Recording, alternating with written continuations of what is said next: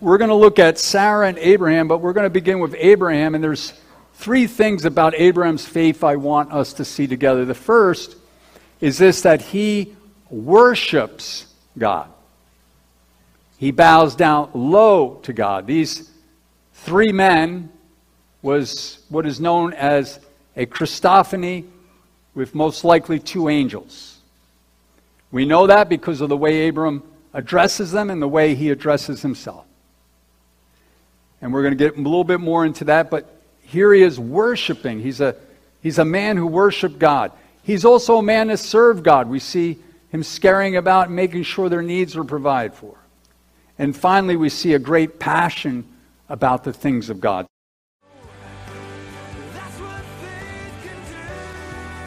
Abounding in Faith is the broadcast ministry of Immanuel Bible Church of Howell, New Jersey.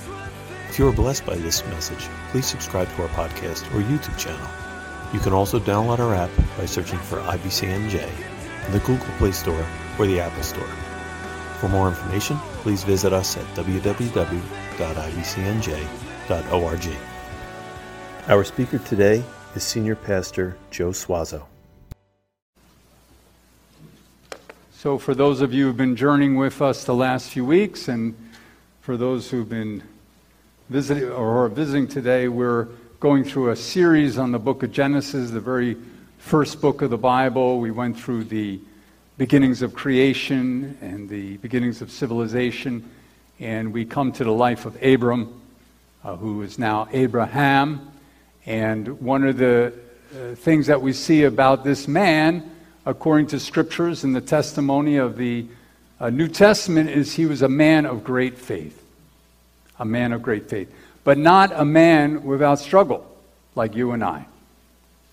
And we see his struggle throughout the years, and we're going to be coming to chapter 18. But one of the key things to remember is that God called him out of Ur of Chaldea, which is about where Iraq is today, and asked him to journey about a thousand miles to what is Canaan, which is Israel today.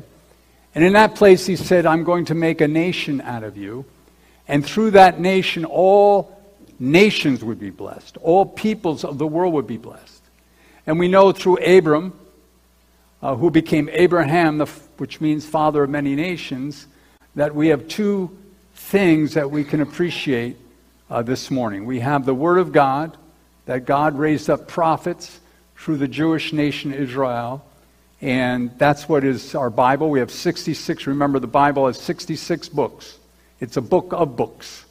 And uh, it begins in Genesis all the way through to the end at Revelation. These 66 books are words from God to us. He spoke to different prophets at different times, at different years, over a period of 1,500 years, and we have one message of unity here. Uh, truly miraculous. Over 40 authors. Uh, the second thing that we have through the Jewish nation, through Abram, is the Messiah, Jesus Christ. Uh, when we worship Christ, we're really worshiping the King of the Jews, uh, the long awaited Messiah that uh, God spoke to Abram. He says, Through you, all nations will be blessed. And of course, we see the church universal. When we say the church universal, we mean the church all over the world worshiping Christ and many, many coming to salvation uh, to Him. Now, when I share this message, and I do it pretty regularly with different people. Uh, I was at the hospital last week for a test. I was trying to share a little bit of this with someone, and, and eyes just glazed over. And some of you have had that experience. Uh, it's disheartening because I'm, I believe I do have the Word of God. I do believe I have a message of eternal life and salvation. But really, cynicism and doubt is one of the most common natural responses of God's invitation to man to put their faith and believe in Him. We doubt and we're cynical because we cannot see it with our eyes. There's this false idea that the only things we can know are the things we can touch, feel, taste. This is called empiricism or an empirical method. That only those things that are sensual or the things that are world around me. That I can trust. But a word from God that I cannot see, that I struggle with. That is the state of man, cynicism. I believe cynicism and doubt is rooted in a false sense of confidence in the seen world. Uh, without begging the question, where has the seen come from? Has the seen come from the unseen? And of course, faith's answer is yes. Uh, faith is the substance of things hoped for, the evidence of things not seen. By faith, we understand that the universe was created by the Word of God. And so faith understands that behind the seen world, there is an unseen world. You know, I think we all heard of the story of the, the man who fell off the side of a mountain while hiking. He rolls down the embankment several hundred feet before grabbing onto a branch on the side of a cliff, hundreds of feet from his death. In desperation, he yells, Oh God. Surprisingly, he hears a response Yes, my son, what is it that you want?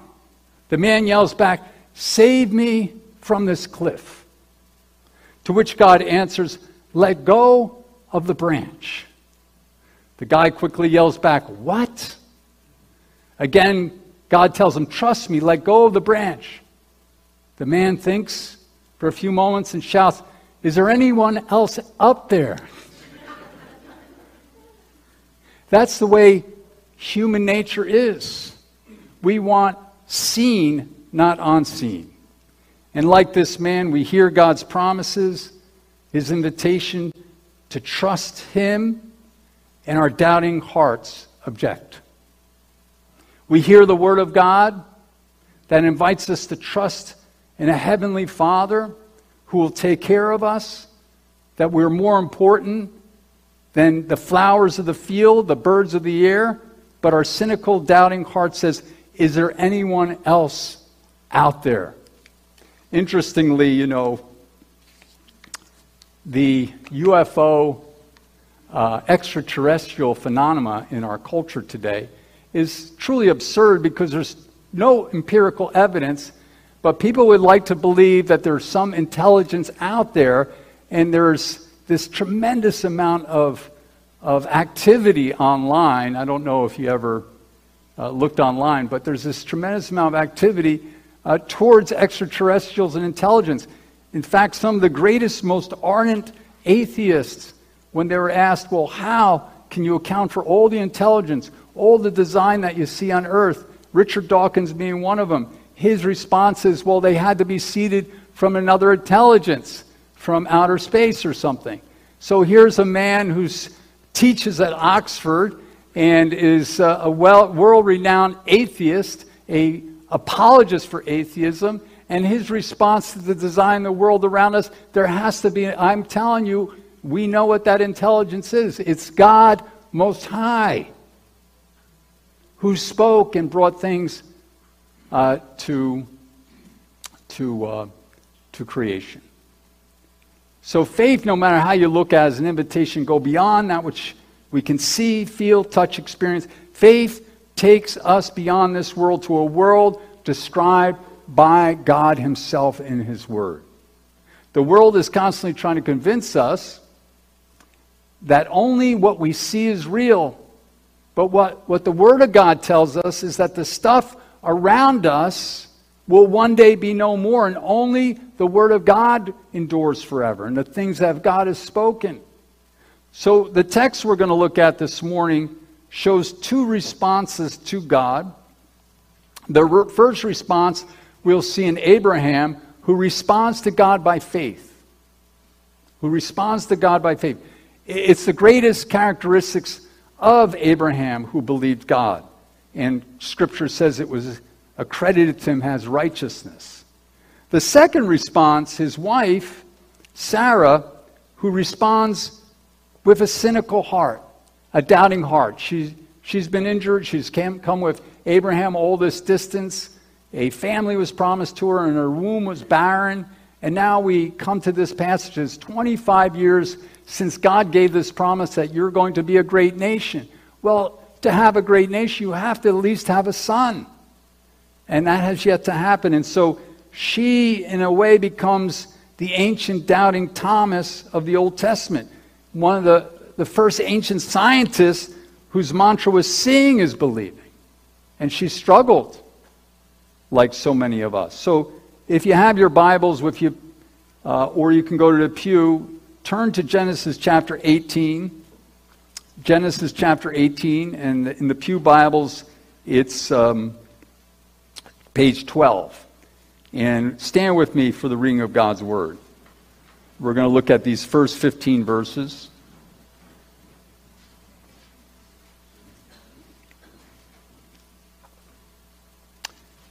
So the Lord appeared to Abraham by the oaks of Mamre. As he sat at the door of his tent in the heat of the day, he lifted up his eyes and looked, and behold, three men were standing in front of him. When he saw them, he ran from the tent door to meet them and bowed himself to the earth and said, O Lord, if I have found favor in your sight, do not pass by your servant. Let a little water be brought, and wash your feet, and rest yourselves under the tree, while I bring a morsel of bread that you may refresh yourselves, and after that you may pass on, since you've come to your servant. So they said, Do as you've said. And Abraham went quickly into the tent to Sarah and said, Quick, three seahs of fine flour, knead it Make cakes. And Abraham ran to the herd and took a calf, tender and good, and gave it to a young man who prepared it quickly. Then he took curds and milk and the calf that he had prepared and set it before them, and he stood by them under the tree while they ate. And they said to him, Where is Sarah, your wife? And he said, She's in the tent. And the Lord said, I will surely return to you about this time next year and Sarah, your wife, will have a son. And Sarah was listening at the tent door behind him, and now Abraham and Sarah were old, advanced in years. The way of a woman had ceased to be with her. So Sarah laughed to herself and said, After I'm worn out and my Lord is old, shall I have pleasure? And the Lord said to Abraham, Why did Sarah laugh and say, shall I indeed bear a child, now that I'm old?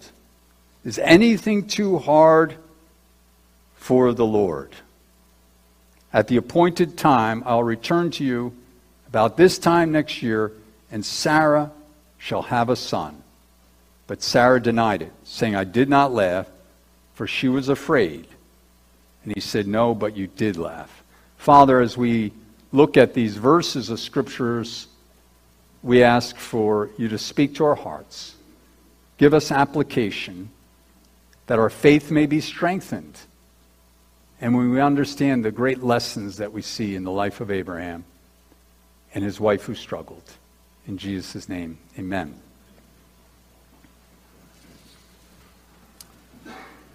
So we're going to look at Sarah and Abraham, but we're going to begin with Abraham, and there's three things about Abraham's faith I want us to see together. The first is this that he worships God. He bows down low to God. These three men was what is known as a Christophany with most likely two angels. We know that because of the way Abram addresses them and the way he addresses himself.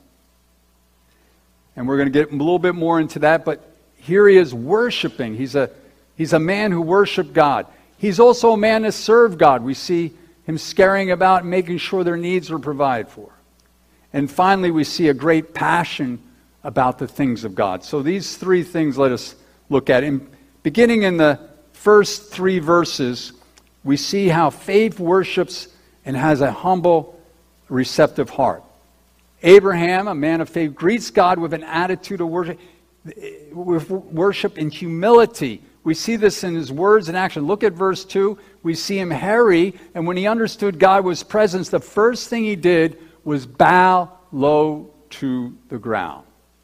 Now, in the original language, Another way of translating this is he was so awestruck by the presence of God, he groveled in the dirt. Abraham had an attitude of worship that was shown by his reverent response. Worship is our first duty before God.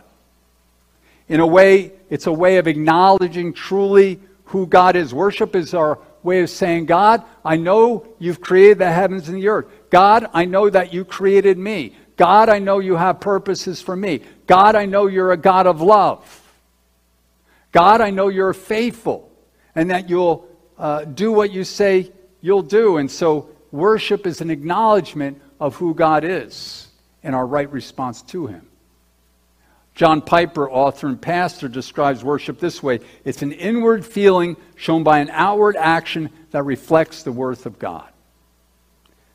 But what does it mean to reflect the worth of God? You know, when we understand that God's creator of the universe and our very souls, when we understand that God is all powerful, all knowing, all present, then a right response to Him is ascribe worth to Him and grovel in His presence.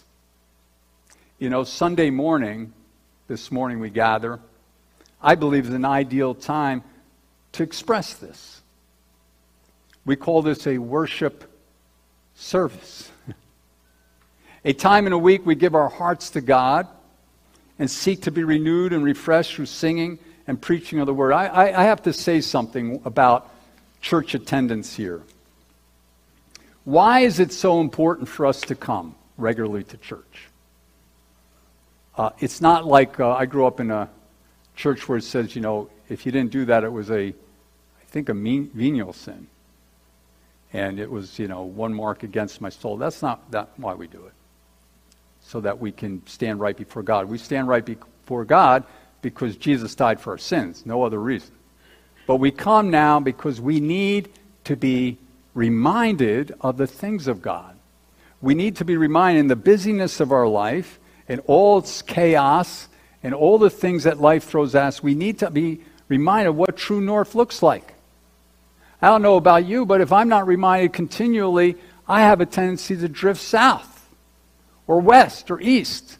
And so when we hear the Word of God, we worship and connect, it's like a refueling time so that our Mondays through Saturdays, we, we, we're reminded of why we're here on earth. Otherwise, we lose our way. In verse 2, if you look at uh, Abram's response to the Lord, he bows down low.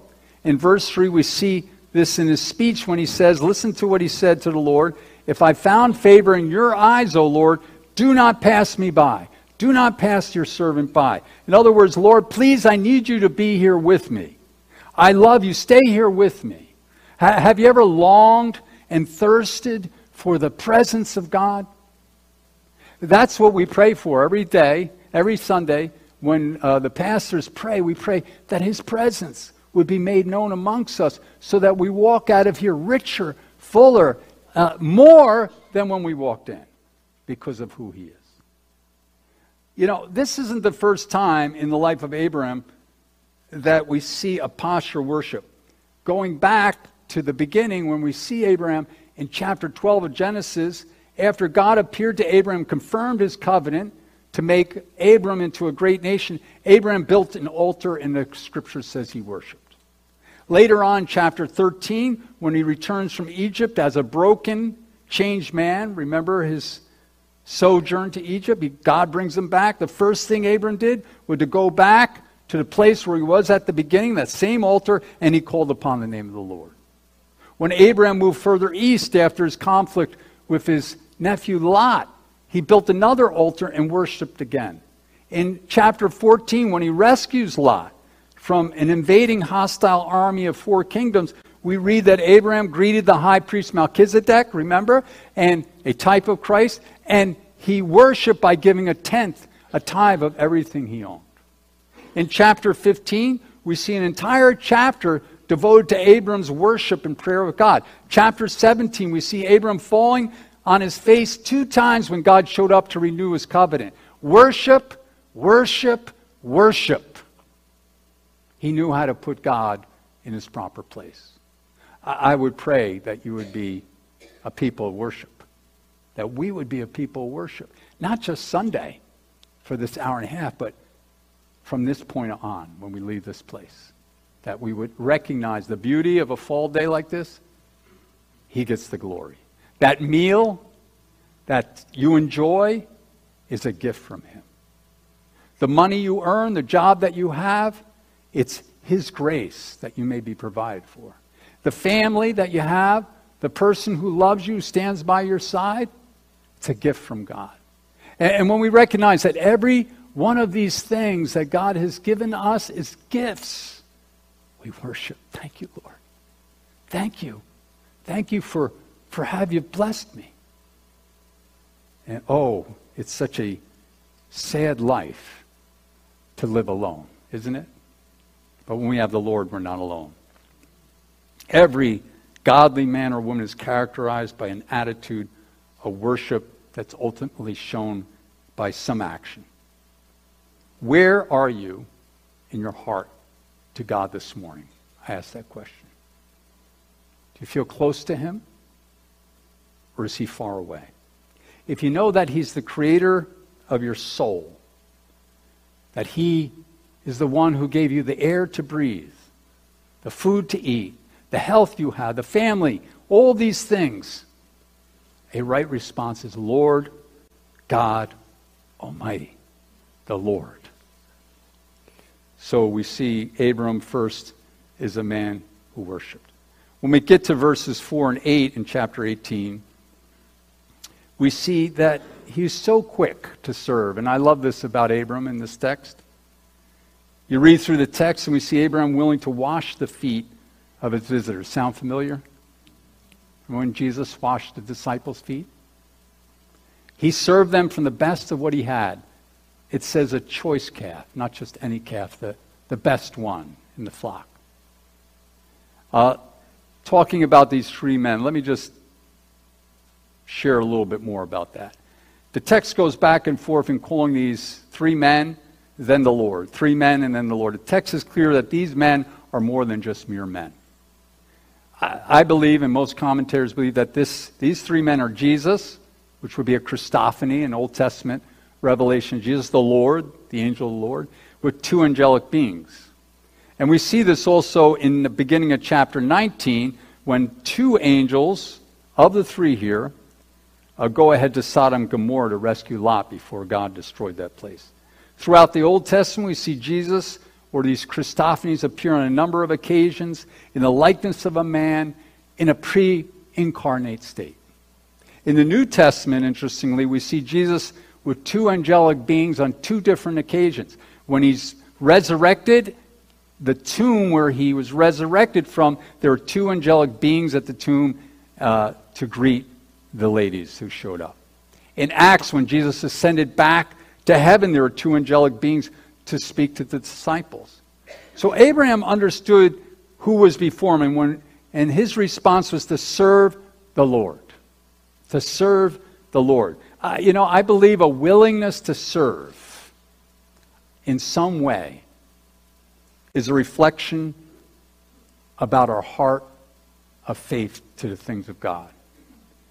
Uh, Jesus put it this way it's more blessed to give than receive. God who is generous, God, who is a giver, has designed us in His image to also be givers. So if I'm a taker, I'm not living to my true potential. That's why, even in secular counseling, when they find a depressed person, they'll say, Go and serve in some way the community. They go out in the community, soup kitchen, whatever they may do, they serve, they feel better. Why? Because that's the way God's designed us to be. He's designed us to be servants, just as he serves.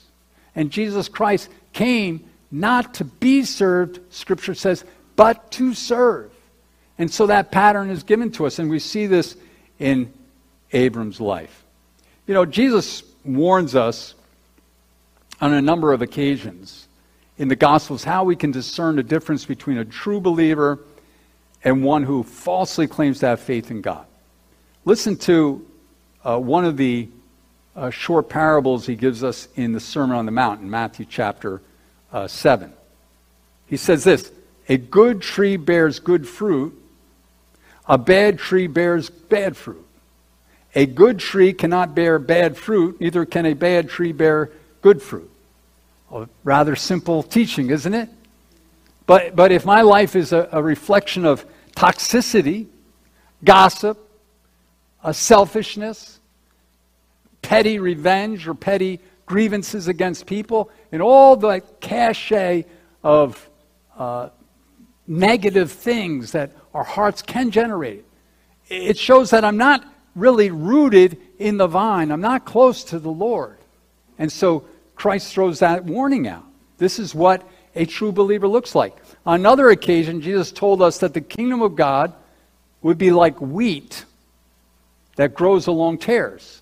Tares look like wheat, but they have no sustenance, they have no uh, kernels in them. And, and the farmer doesn't know this until he harvests, and he separates the tares from the wheat. And Jesus' point is clear that the, the wheat has substance, the tares do not. On another occasion, Matthew 25, Jesus told us that the final judgment would be like a farmer who separate herds of goat and sheep. True believers are those who claim faith. How do we know who they are? We know by um, their fruit of mercy, their willingness to serve and sacrifice for others. So Jesus asked this question before all these parables in Matthew 24 Who is the wise and faithful servant? The answer is the one who God finds doing what he should be doing, right? What is she what should that person be doing? Serving. Serving the cause of God. It's interesting, uh, Arthur Burns, a Jewish economist of great influence in Washington in the 70s, of a couple presidents, was once asked to pray at a gathering of evangelical born again believers. And stunning his hosts, he prayed this way Lord, I pray the Jews would come to know Jesus Christ. And I pray that the Buddhists would come to know Jesus Christ. And I pray that the Muslims would come to know Jesus Christ. And then, most stunning of all, Lord, I pray that Christians would come to know Jesus Christ. Abraham was a man of, of service and sacrifice, as shown by his uh, life. The last thing we see in Abraham is he was passionate. He was passionate about the things of God. He was excited about the things of God. I love this passage because we have a 99 year old man, he's 99 at this point, who's running, herring, scuttling, and excited uh, about God's presence. By the way, if you see me herring, scuttling, running, just tell me, Joe, slow down. You're going to hurt yourself. In verse 2, we see Abram hurrying from his tent. Verse 6, we see Abram hurrying back to the tent, telling Sarah to prepare a meal. In fact, he t- tells her, do it quickly. In verse 7, he runs to the herd to select a choice tender calf. He hurried, he ran, he tells his wife to prepare a meal quickly. Abraham is excited about the things of God. Then look at the verse 8, the end of verse 8. After serving, Abraham continues to take a posture of a servant and stands while they eat. That's the posture of a servant. Any other needs you may have, I'm here to tend to it. He is ready to serve more and receive more of the Word of God. And then God drops the bombshell on Abraham and Sarah in verse 10. Look at verse 10. I will surely return to you about this time next year, and Sarah, your wife, will have a son. Of course, what makes this amazing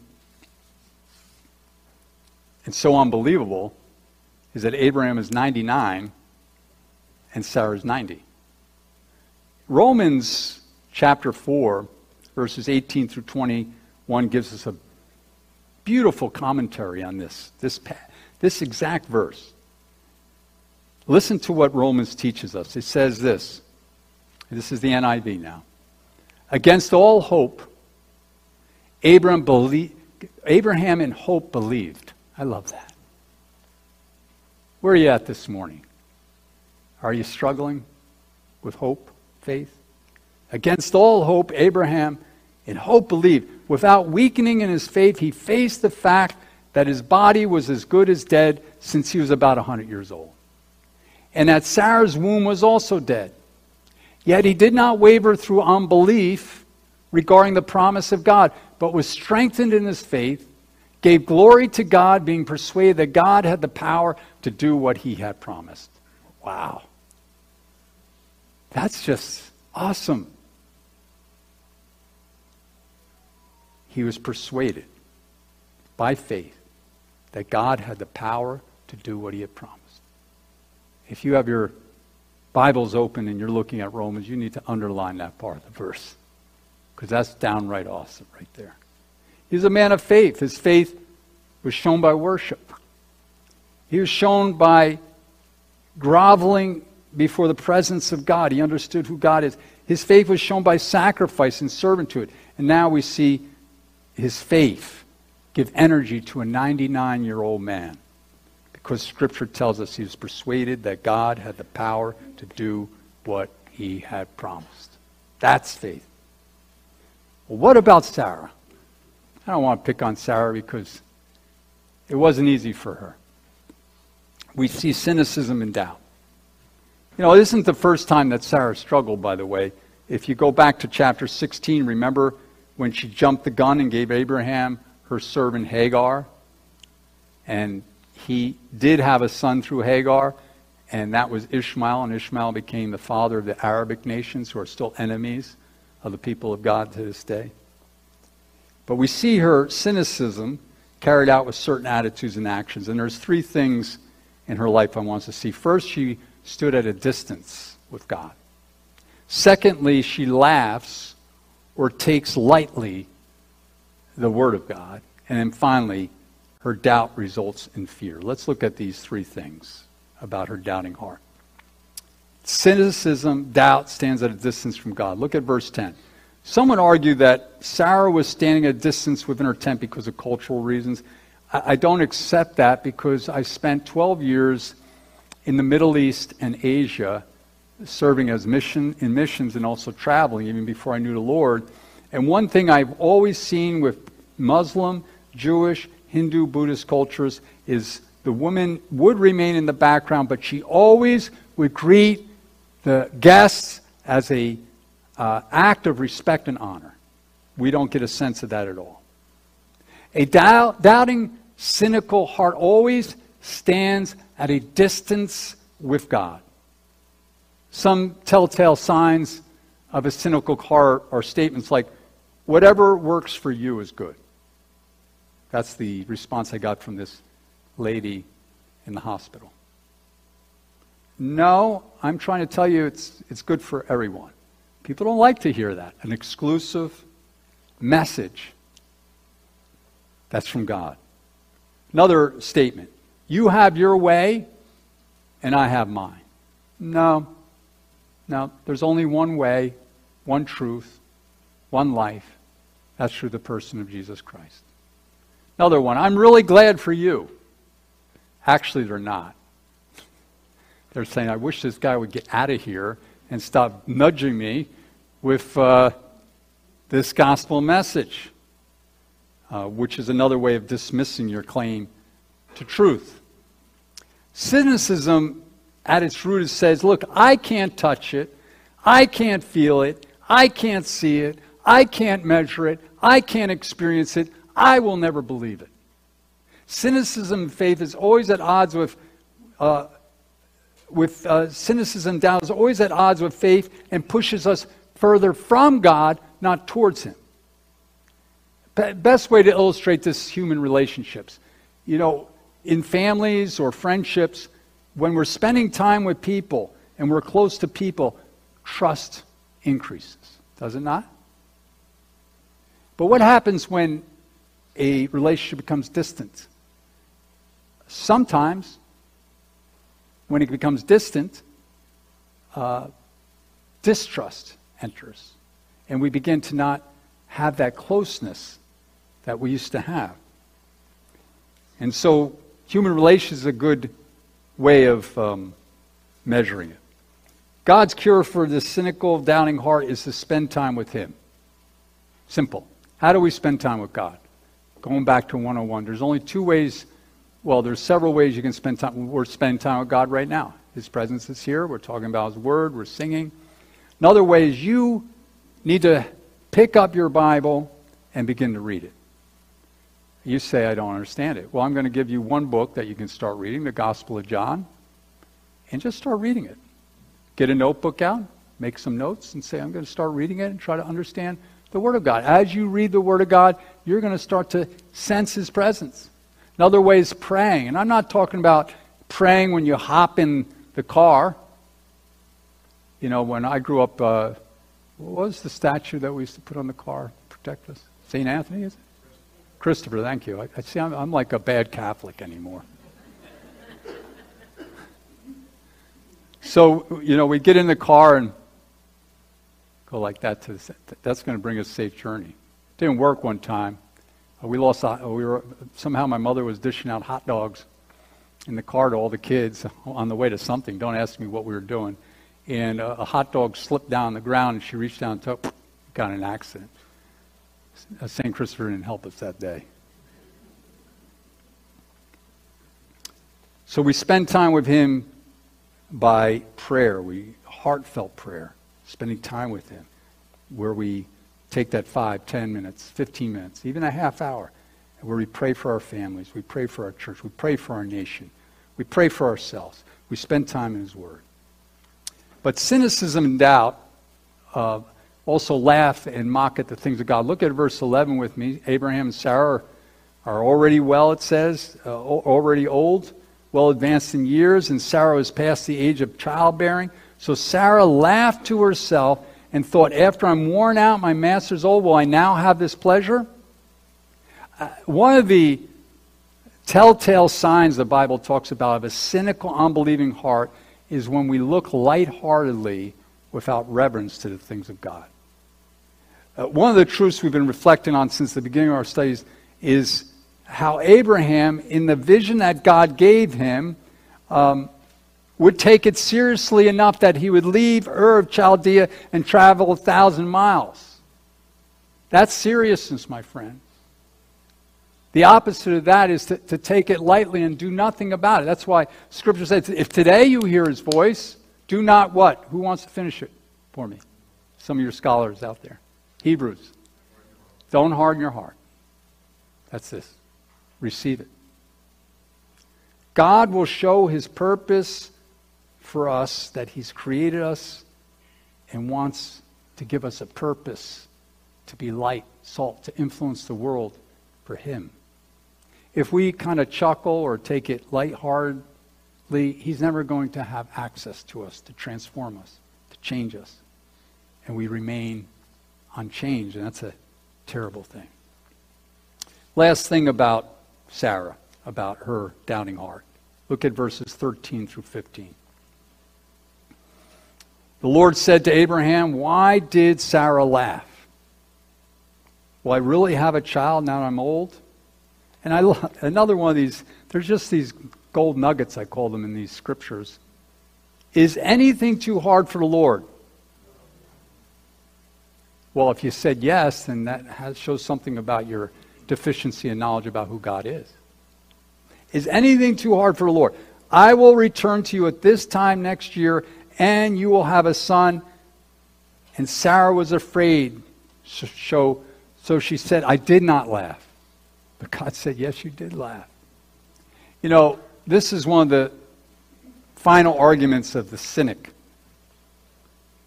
When they are asked, Is anything too hard for the Lord? They're going to say, Well, I don't know. Does he even exist? I haven't experienced his presence. A heart of unbelief is, is in fear of the unknown. It's fear that pushes us towards falsehood and pushes us to depend on ourselves instead of depending on the creator of the heavens and the earth. We convince ourselves that if life is going to get better, if things are going to improve, then I have to take matters in my own hands. When I do that, I am carrying a load that I can never bear. If it's all on me, my happiness, my joy, my provision, my family, all the things that are dear, if it's all on me, I have to be a burdened person because I was never designed to carry it. God says, I want to carry it for you as you walk by faith in me. And, when we allow Him to carry it, our joy increases, our fear decreases, our anxiety decreases, and we have the peace of God in our lives because we know there's one who takes care of us, one that nothing is too difficult for. Is God, who created the heaven and the earth, your Lord this morning? That would be my final question as we finish up. Is he your Lord? When I say Lord, that, is he everything to you? Are you willing to get on the, the ground to worship him? Are you willing to serve? Are you excited about the things of God? God wants to ignite a passion in you for him. But you have to turn to him. You have to trust him. And when you do that, he's there to greet us and to give us everything we need and more, and more, and more. Jesus put it this way I am the door. Everyone who comes through me will be saved. And they'll go in and out and find green pasture. For I have come that you may have life and have it abundantly. Is that not an awesome promise? Let's pray. Father, thank you for this passage of Scripture, your goodness, as we sang about just a few minutes ago, and the many, many promises of Scripture that you'll take care of us. Help us, Lord. Help us in our unbelief to trust you more and to learn to rest in the everlasting promises of God. And we pray these things in Jesus' name. Amen. Thank you for listening to the previous message. We pray that you were blessed by it. For more information, please visit us at www.ibcnj.org.